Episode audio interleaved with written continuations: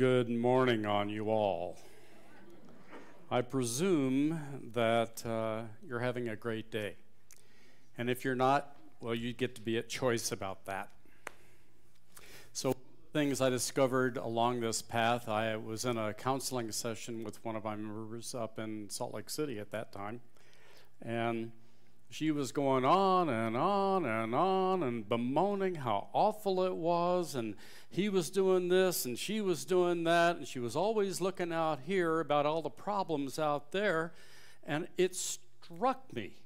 It was my story moment. It struck me, wow. And I said out loud, that's really an interesting way to use your power. And her jaw dropped to the floor. And at first, she was insulted. And then she realized the truth of my words. And the lights popped on, which is one of my favorite things to observe in this teaching and with this work, is watching people's eyes pop on. You need to know in order to have the life you want. And then it went a little bit longer and said everything you need to know in order to have the life you say you want. It's time to cut cheese. it's time to cut to the chase and put your pedal to the metal, kind of a thing. It's time to act instead of just living in the theories and the woo woo, and, and that's all fun and everything over a pitcher of beer. But people, life is about living. And so my whole work, my whole 30 plus years in pulpits during this lifetime, it's always been about action. So I called myself an actionist. I'm not an activist, I'm an actionist. I promote, teach, and facilitate people acting through their lives, acting the God within into the outer. But we got to find out what those things are that we use to hold ourselves stayed and find out those things that help us step into a more fruitful life. So Albert Einstein wrote, or at least said, all models are useful, some models, I'm sorry, all models are wrong, some models are useful. That captures it for me. And so you're going to get a model today that's useful. Is it wrong? Yeah, because the model is not the thing. But it gives us a chance to step back and look at what we're doing in our lives and how we're thinking about life in our lives gives us a chance to step back and look at that stuff and possibly shift a degree or two or more. I mean, I've done so many 180s, I'm turned around, I tell you. um, okay. One of the great difficulties, this is from the Science of Mind, the fourth chapter, and during January, a lot of centers will go through the basic four chapters and I tied those four chapters in with the spiritual mind treatment. And every time there was a fifth Sunday, I would talk about release, release, release, release. And that's not what you used to think it was. It's different than that. It's about rethinking things. One of the greatest difficulties, one of the great difficulties in this new order of thought is that we are likely to indulge in too much theory and too little practice. Can I get an amen? And as a matter of fact, we only know as much as we can prove by actual demonstration. You do not know you have power until you act. And have you ever felt powerless in your life? Just go like this. If it wasn't as a two year old when mom wouldn't bring the bottle when you wanted it, that's a sense of powerlessness. All the way up to getting reamed at work or doing something stupid and having to be held accountable for that. We were powerful enough to do the thing and we're powerful enough to take responsibility for it, but we forget that. So, one of the things that you will discover in the brief overview during the talk today and during the workshop in greater depth is that we know, our, we know we have power when we act. It's actually one of the definitions of the word power. So, everything you need to know these are the five things, and that's it. Now, the workshop, I'm going to do a deep dive into each one and give you a chance to play with each one and think about each one. But first of all, your definitions are your law. This came to me as another story moment. In 1982, no, I'm sorry, fall of 1981 in a Science of Mind 1 class, which is one of the ancient previous versions of the classwork of foundations today. And that was a six month class. It was not just 10 weeks or eight weeks, it was six months. Three hours once a week for those six months. And by the time you were done with that, if you could not do spiritual mind treatment, you have not paid attention.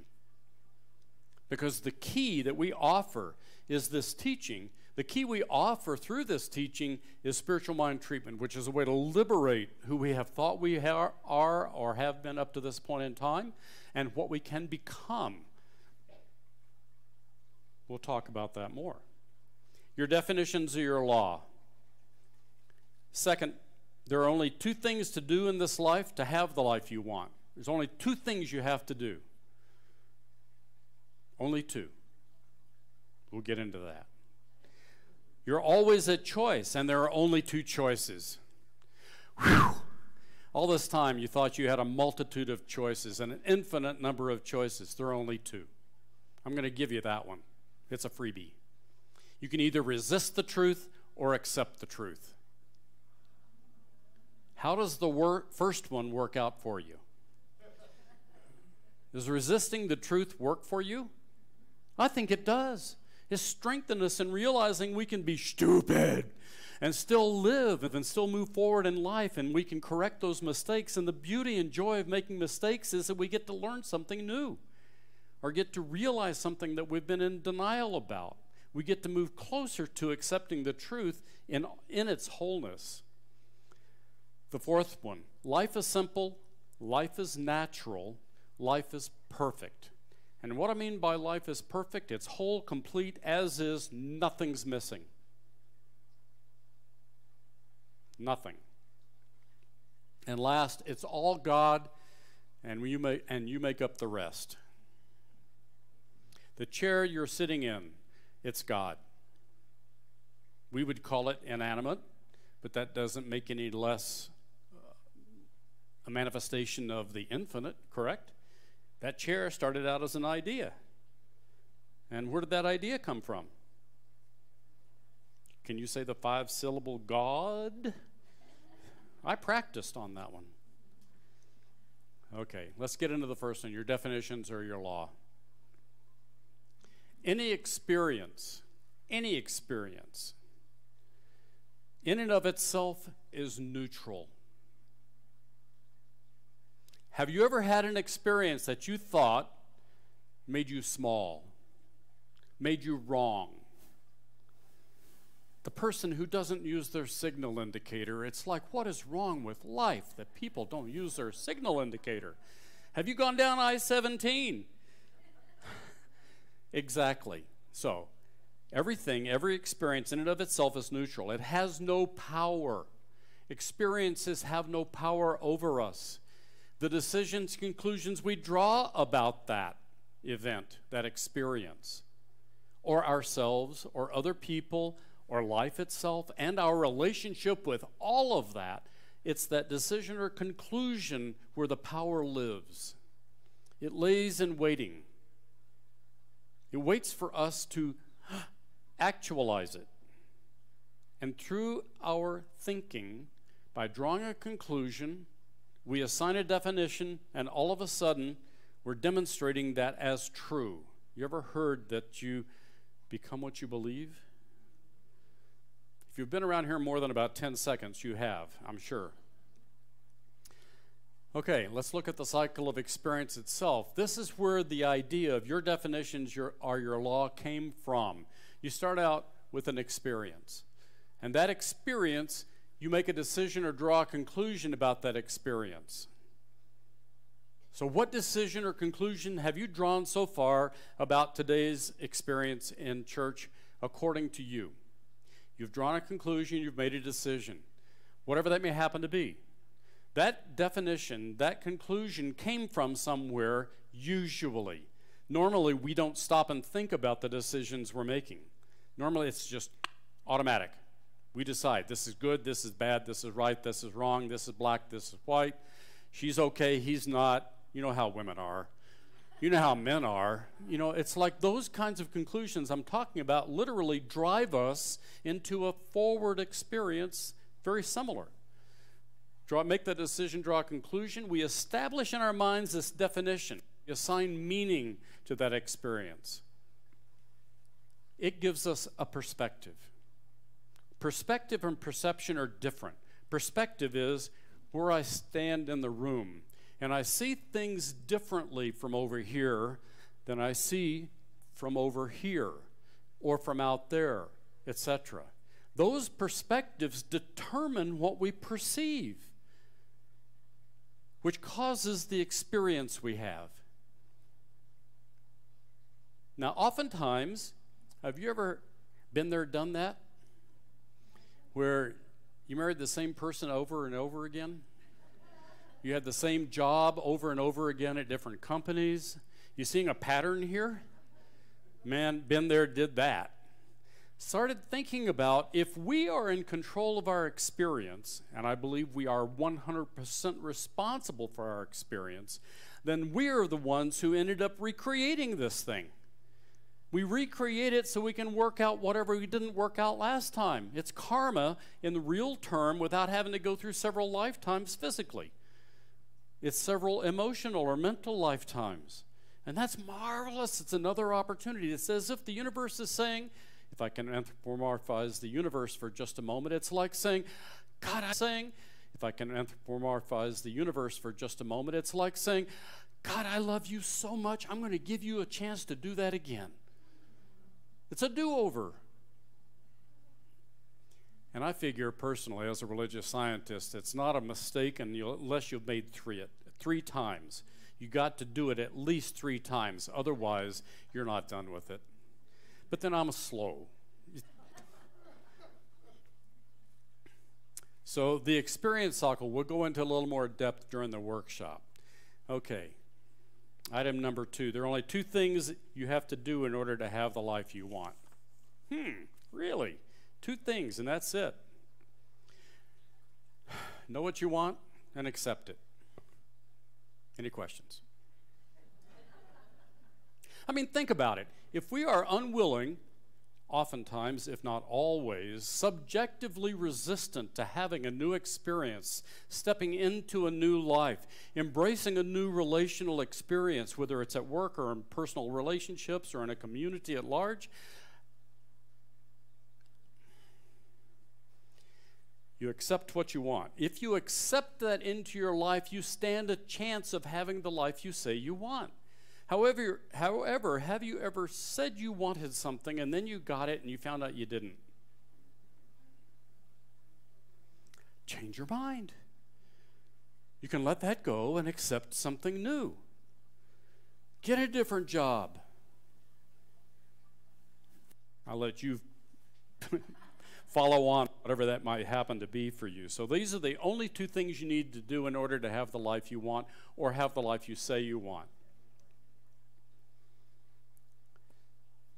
Always a choice, and there are only two choices accept or resist the truth. I cannot emphasize enough accepting or resisting the truth. What if you don't know what the truth is? As I look around the room, I see some smiling faces. I see some glistening eyes.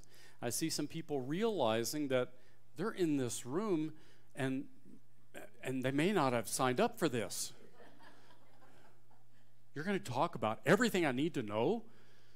Well, are you accepting the fact that you're resisting the truth?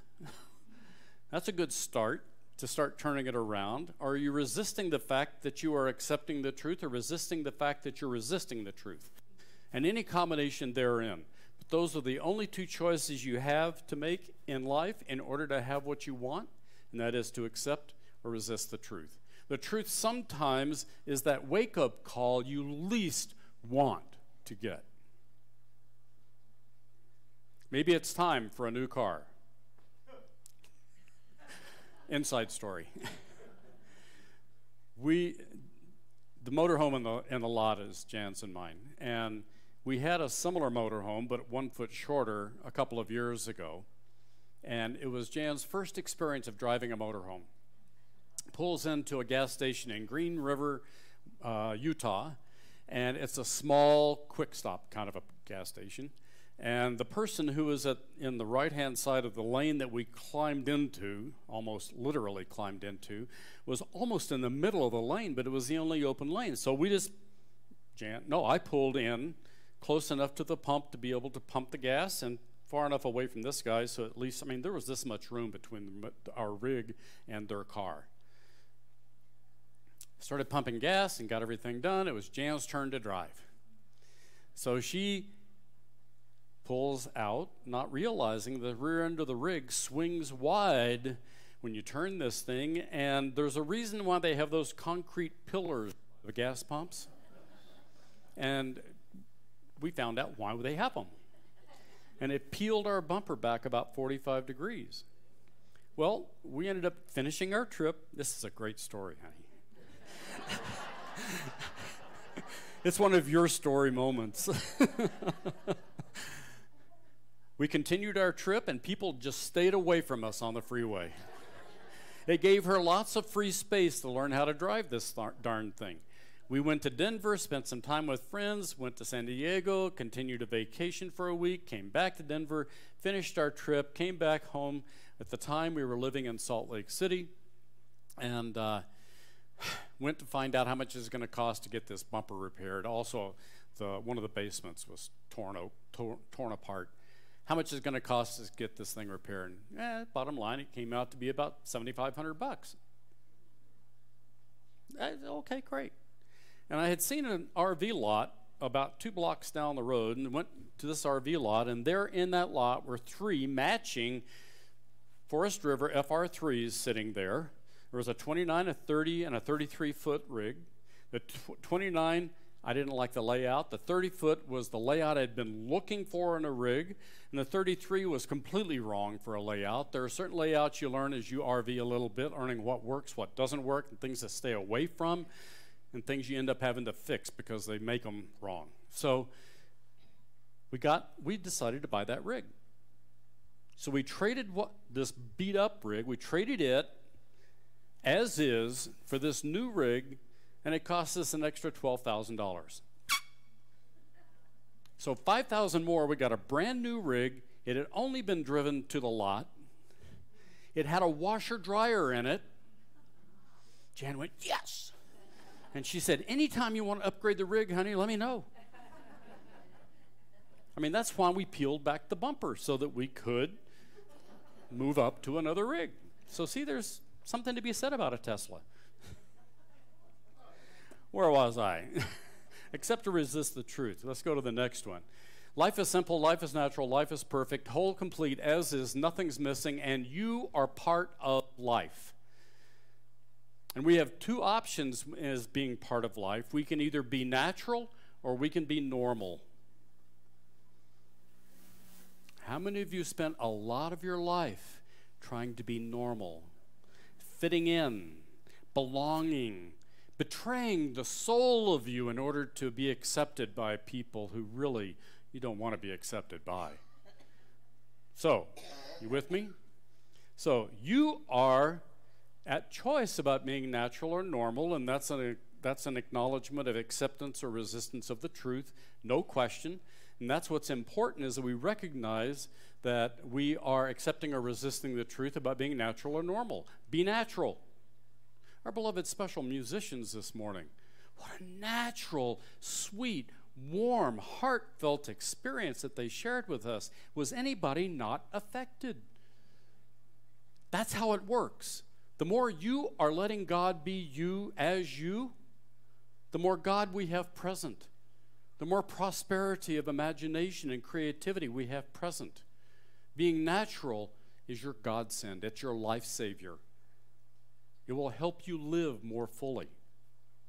And since with this Sunday, we're closing out the prosperity program, the pledge program, I'm sorry, then do you want to be natural or do you want to be normal? Do you want to fit in or do you want to do what works? What works is to give and find out that you have enough. But you don't know that until you try it. The most generous people I know don't have a lot. but they give of themselves. That's huge.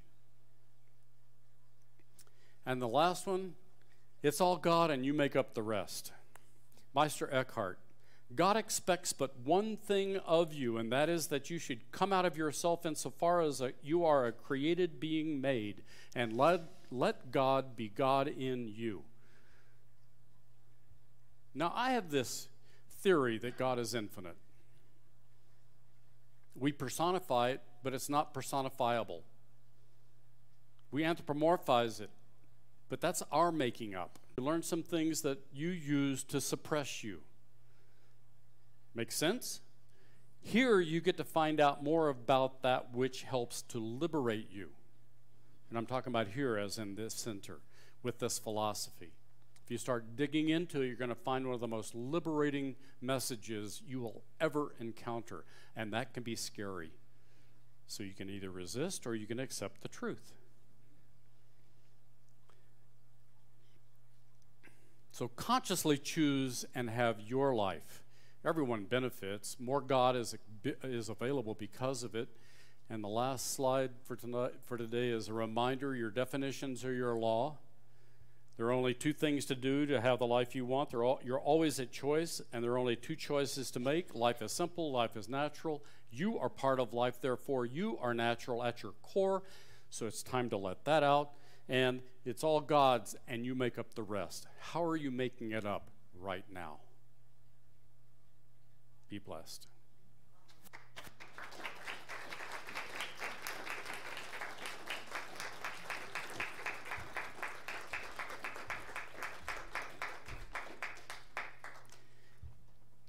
Now, I've been told that if a person cannot give a spiritual mind treatment in two minutes, they don't know the truth.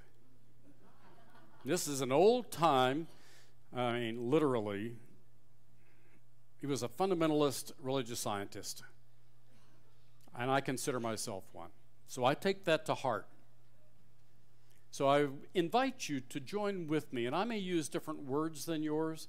I invite you to join with me as we go into that place, that place that I know as the center of everything, the infinite God. So if you just take a deep breath and let go. And I stand right now aware of the infinite intelligence, infinite power, and infinite presence that fills the universe and everything in it. I know it in me, as me. I know it in and as everyone. And here in this room, I know the feeling of that starts settling into the body. The presence itself, I would call that feeling of rapport or harmony, peace, love. The power itself, I know as the animation of my body. That the blood moves through all of the vessels, etc., etc., and so on. So, that infinite power, that infinite presence, that infinite intelligence, I recognize with every thought. It moves thought, it sees beauty and creativity. All of that exists right here, right now, within me, within everyone here. And I feel so grateful for it. I breathe deeper because of it. I encourage others because of it. And with that joy filling me, full to overflowing, I simply let that be. And together we affirm it by saying, and so it is.